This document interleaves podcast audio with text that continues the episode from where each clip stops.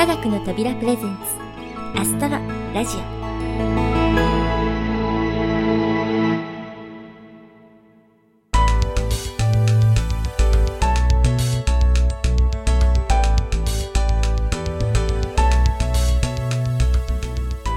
皆さんこんにちは。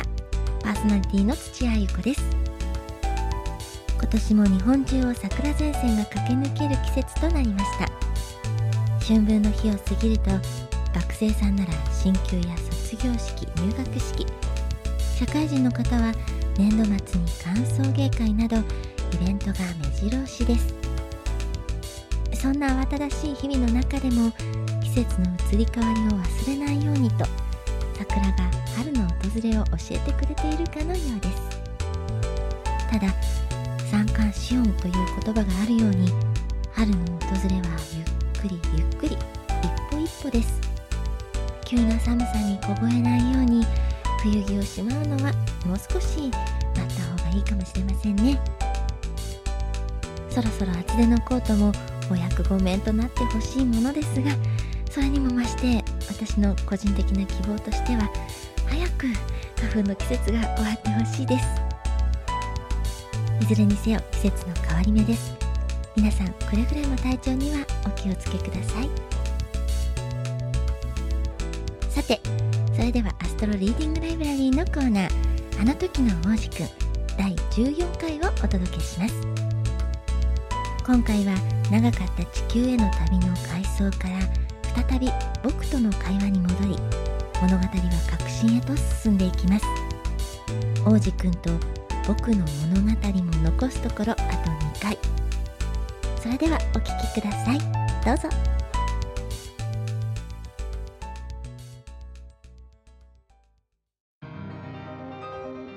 こんにちはと王子くんが言うと、こんにちはとポイント係が言った。ここで何してるのと王子くんが言うと、お客をせんにんずつ分けてるんだとポイント係が言った。機関車にお客が乗ってて、そいつをお前は右だ、お前は左だってやってくんだよ。すると機関車がピカッビュン、雷みたいにゴロゴロゴロ、ポイント係のいる建物が揺れた。ずいぶん急いでるねと王子くんは言った。何か探してるの？それは動かしてるやつだってわからんよとポイント係は言った。すると今度は逆向きにピカッビュンゴロゴロゴロ。戻ってきたの？と王子くんが聞くと、同じのじゃないよとポイント係が言った。入れ替えだ。自分のいるところが気に入らないの？人は自分のいるところが絶対に気に入らないんだとポイント係が言った。するとまたまたピカビュンゴロゴロゴロ。さっきのお客を追いかけてるの？と王子くんは聞いた。誰も追っかけてなんかないよとポイント係は言った。中で寝てるかあくびをしてる。子供たちだけが窓ガラスに鼻を押し付けてる。子供だけが自分の探し物が分かってるんだねと王子くんは言った。パッチワークの人形に時間をなくして、それが大事なものになって、だからそれを取り上げたら泣いちゃうんだ。羨ましいよとポイント係は言った。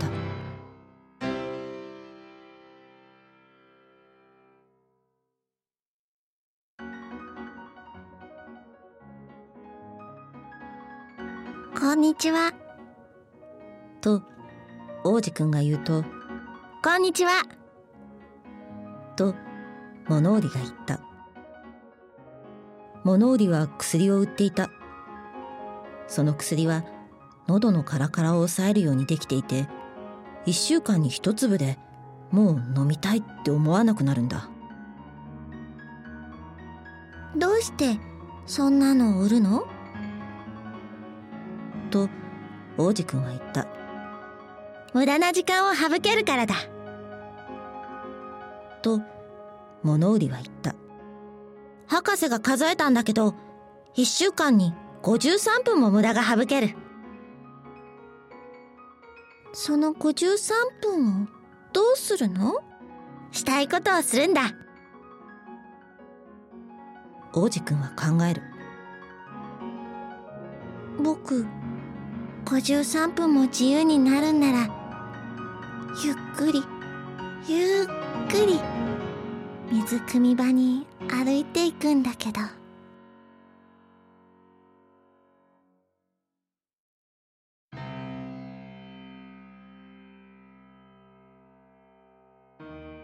おかしくなって砂漠に降りてからようかめ、僕は物売りの話を聞きながら、ほんの少しだけ残っていた水をぐいっと飲み干した。へえ、と僕は王子くんに言った。大変結構な思い出話だけど、まだ飛行機が直ってないし、もう飲むものもない。僕もゆっくりゆっくり水汲み場に歩いていけると嬉しいんだけど。友達のキツネが、とその子が言ったけど、いいかい坊や、もうキツネの話をしてる場合じゃないんだ。どうして？喉がカラカラでもうすぐ死んじゃうんだよ。その子は僕の言い分がわからなくてこう言った。友達になるっていいことなんだよ。死んじゃうにしても。僕、キツネと友達になれてすっごく嬉しくて。僕は考えた。この子、危ないってことに気づいてない。腹ペコにもカラカラにも絶対ならないんだ。ちょっとお日様があればそれで十分。ところがその子は僕を見つめて、その考えに返事をしたんだ。僕だって喉はカラカラだよ。井戸を探そう。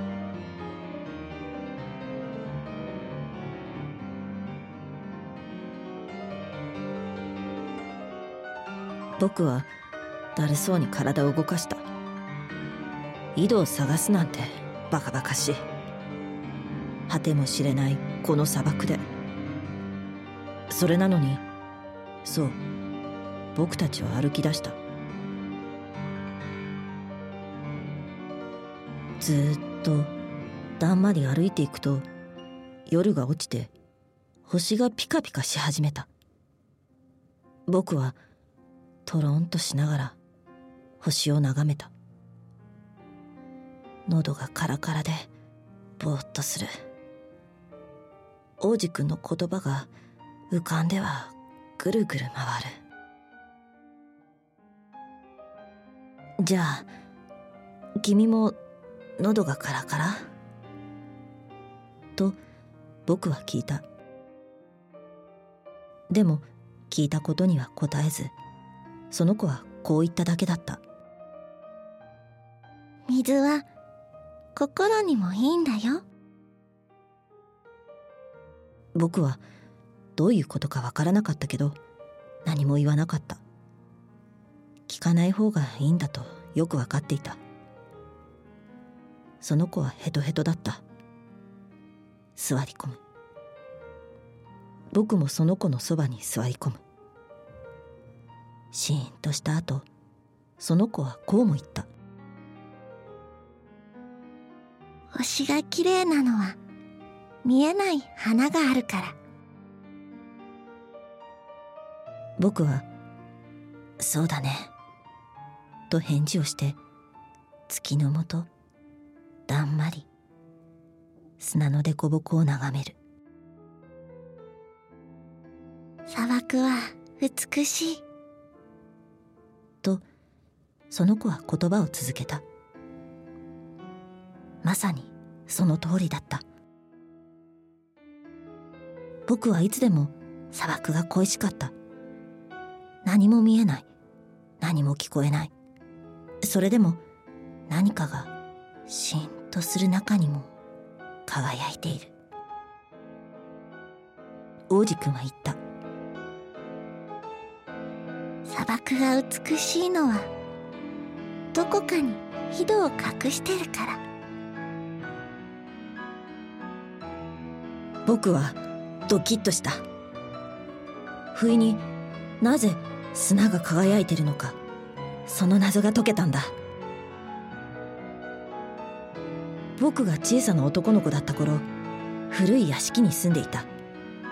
その屋敷の言い伝えでは、宝物がどこかに隠されているらしい。もちろん誰一人としてそれを見つけてないし、きっと探す人さえいなかった。でもその言い伝えのおかげでその家丸ごと魔法にかかったんだ。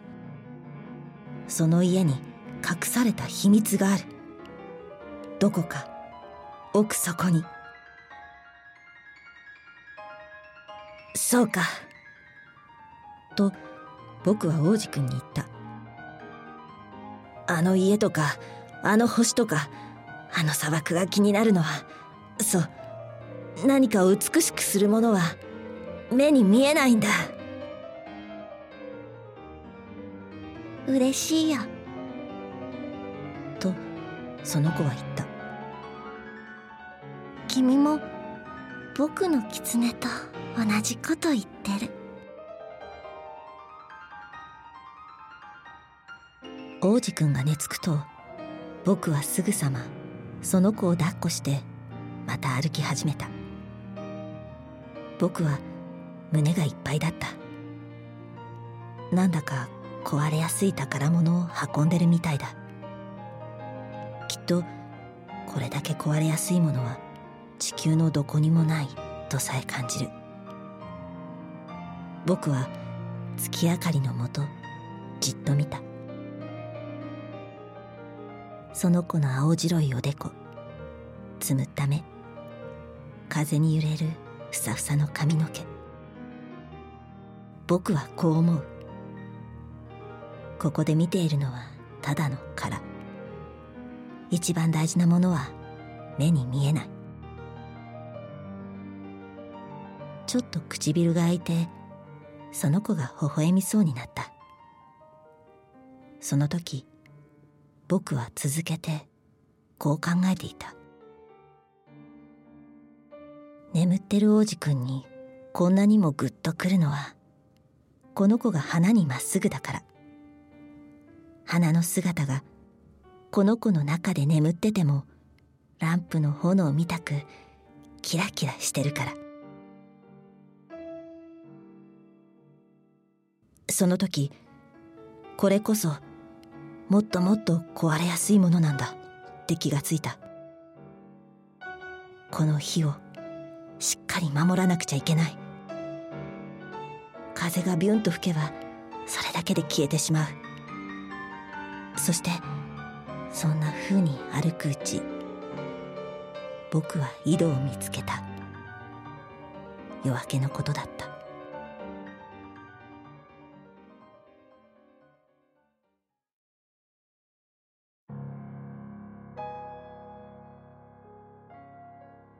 王子くんは言った。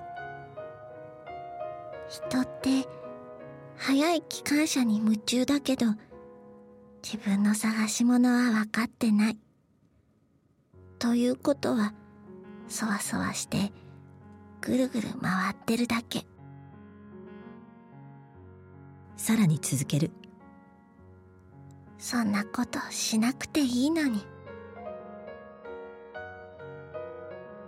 僕たちが行き当たった井戸はどうもサハラ砂漠の井戸っぽくはなかった。砂漠の井戸っていうのは砂漠の中で簡単な穴がポコッと開いてるだけ。ここにあるのはどうも村の井戸っぽい。でも村なんてどこにもないし、僕は夢かと思った。おかしいと僕は王子くんに言った。みんな揃ってる。くるくる、桶、ロープ。その子は笑ってロープを手に取りくるくるを回した。するとキーキーっと音がした。風にご無沙汰してる風見鳥みたいな音だった。聞こえるよねと王子くんは言った。僕らのおかげでこの井戸が目覚めて歌を歌ってる。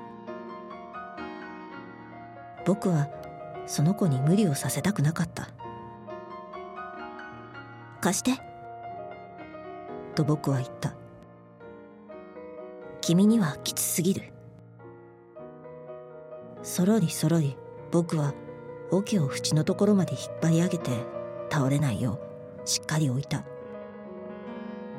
僕の耳ではくるくるが歌い続けていて、まだゆらゆらしてる水の中ではお日様が震えて見えた。この水が欲しいと王子くんが言った。飲ませてちょうだい。その時僕は分かった。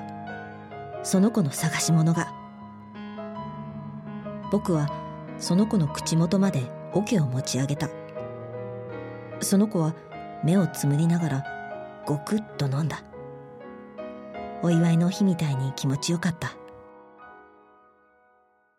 その水はただの飲み物とは全く別のものだった。この水があるのは星空の下を歩いてくるくるの歌があって、僕が腕を振り絞ったからこそなんだ。この水は心にいいプレゼントみたいだ。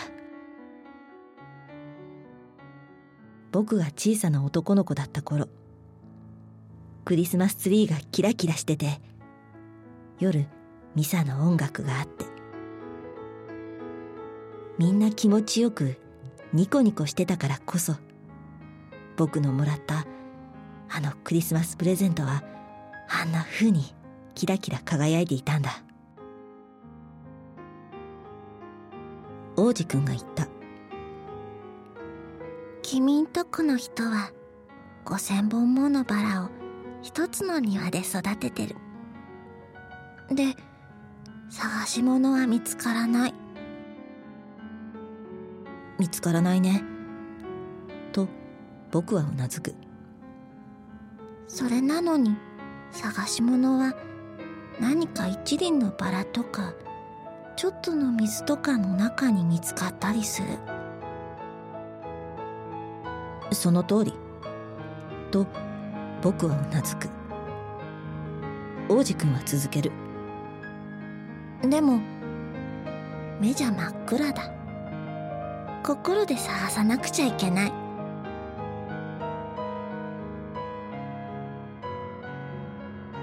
僕は水を飲んだ。深呼吸する。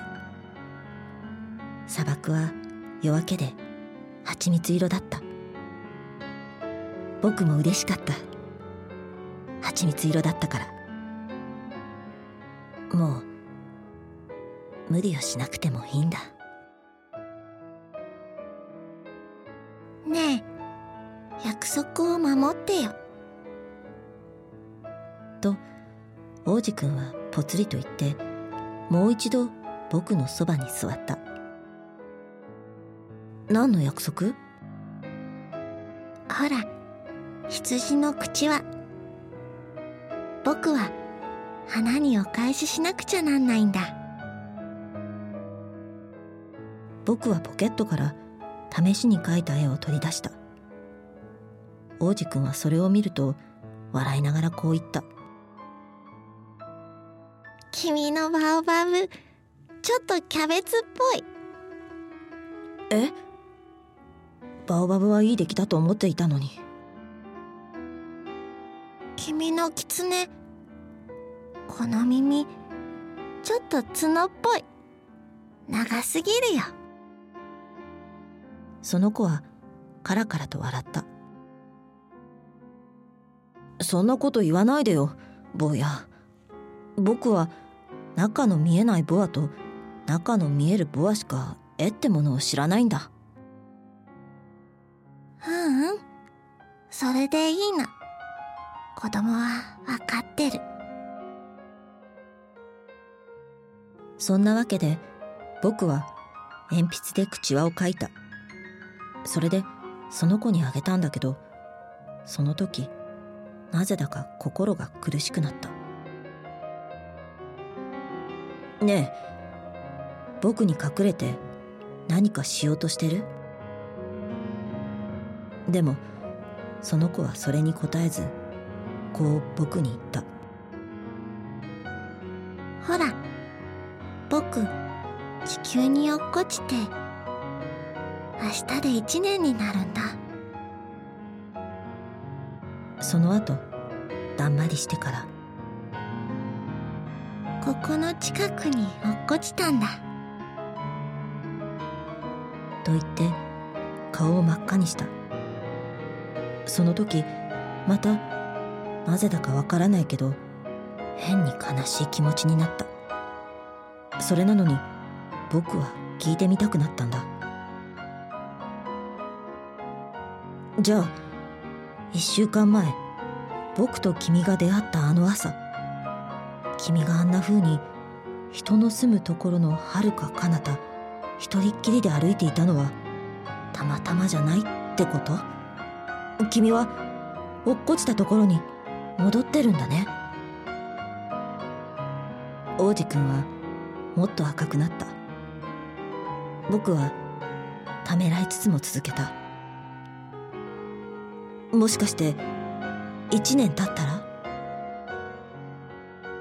王子くんはまたまた真っ赤になった。質問には答えなかったけど、でも赤くなるってことはうんって言ってるのと同じってことだから。だからねえと僕は言った。大丈夫？それでもその子は答えなかった。君はもうやることをやらなくちゃいけない。自分のからくりのところへ帰らなきゃいけない。僕はここで待ってる。明日の夜帰ってきてよ。どうしても僕は落ち着けなかった。キツネを思い出したんだ。誰であっても懐けられたらちょっと泣いてしまうものなのかもしれない。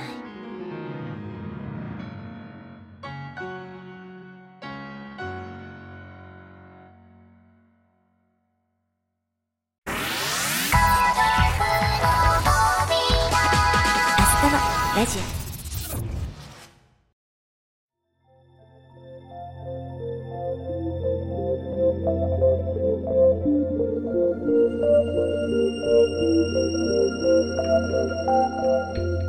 はい、あの時の王子くんだいじゅうよんかいをお届けしました。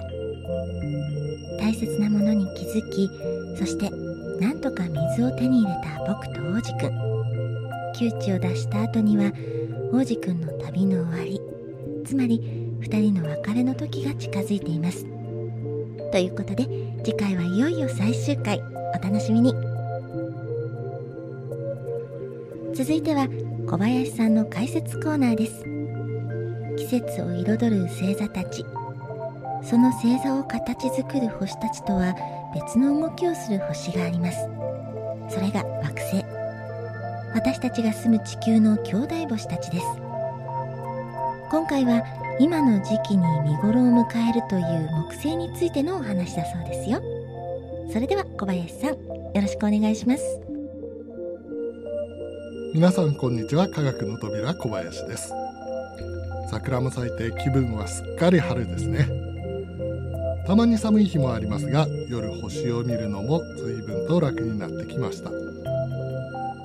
前回は北斗七星のお話をしましたが、今回はこの春の夜空で最も目立っている星のお話をしましょう。それは木星です。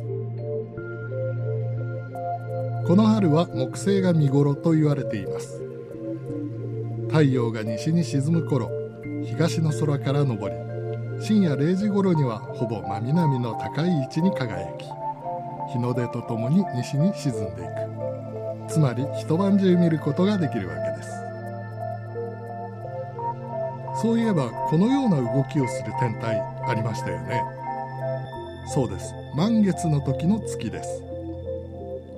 実は今の木星は地球を挟んで太陽のほぼ反対側にあるんです。ほぼではなくちょうど反対側に来るのがしがつようか。この状態、もちろん満月とは呼びませんし、満木星でもありません。地球より外側に軌道を持つ惑星の場合は衝と呼びます。衝突の衝という字ですね。え惑星が衝の時は見える面ほぼ全部に太陽の光が当たっていますから、大きさも明るさも最大になります。一晩中見えることも合わせて見頃というわけですね。それでは今の木星はどこにあるのでしょうか。正解を先に言ってしまうと、乙女座のスピカのそばにあります。春の星空のお話をするとき、まず北斗七星を探して柄杓の柄のカーブに沿う曲線を伸ばしていくと、明るい星牛飼い座のアルクトゥールスと乙女座のスピカに行き当たり、これを春の大曲線と呼びますというのが定番かと思います。しかしこの春はそんな面倒な方法を取らなくても大丈夫です。日付が変わる頃に南の空を見てください。ひときわ明るく輝く星が木星です。以上。いや、手抜きじゃないですよ。それくらい明るいので、ぜひ実際の星空で確かめてみてください。ちなみに木星の少し下にやや控えめにスピカが輝いているはずです。さて、木星を見るときにあるとより楽しめるアイテムがあります。それは双眼鏡です。以前、お牛座のヒアデシ星団やプレアデス星団を見るのに双眼鏡をおすすめしました。この時は手持ちのオペラグラスでも構いませんと言いましたが、木星を見るにはぜひ天体観測に向いたそこそこ高性能の双眼鏡をご用意いただきたいと思います。うまくいけば、なんと木星の周囲を回る衛星が見えるんですよ。惑星のさらに衛星となると、天体望遠鏡じゃないと見えないんじゃないのと思いがちですが、天体観測に向いた双眼鏡ならなんとかなります。目安としては倍率ななばい以上、合計よんじゅうにミリ以上といった感じでしょうか。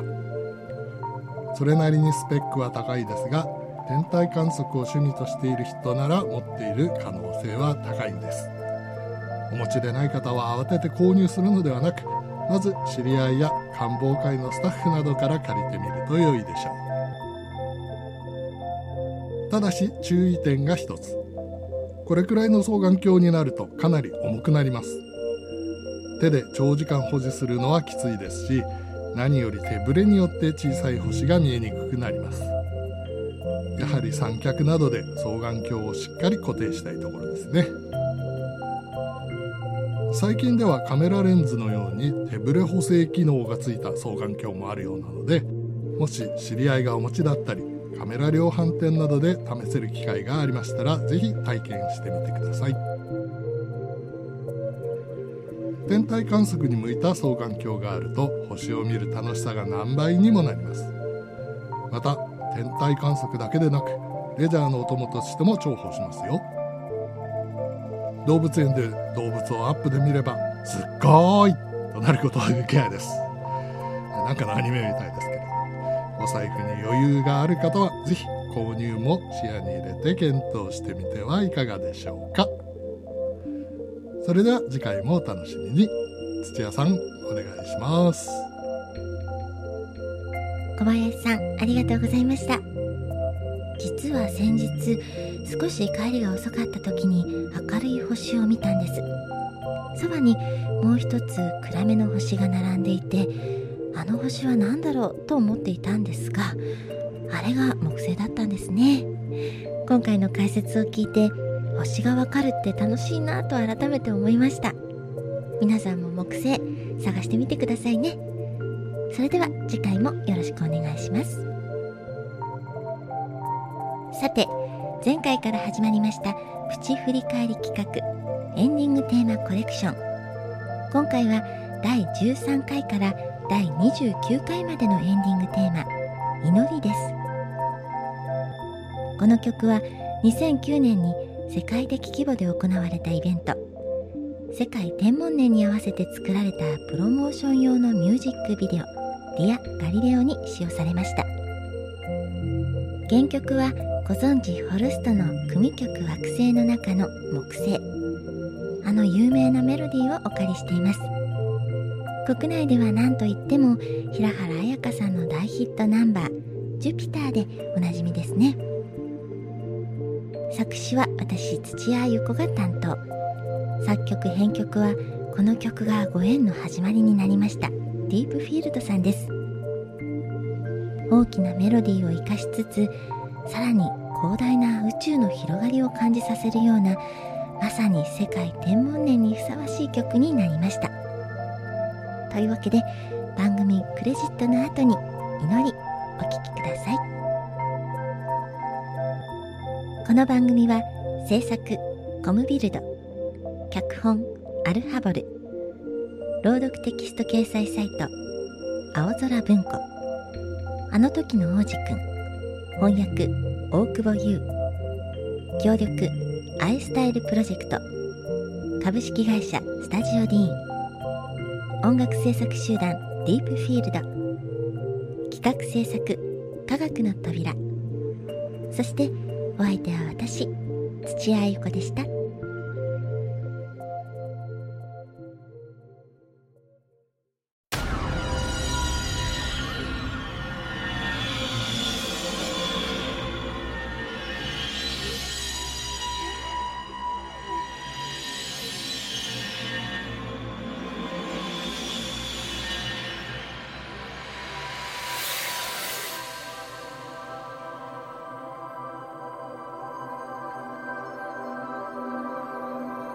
そこに